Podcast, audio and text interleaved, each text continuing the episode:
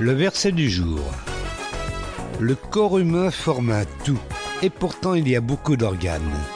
Et tous ces organes, dans leur multiplicité, ne constituent qu'un seul corps. Il en va de même pour ceux qui sont unis en Christ.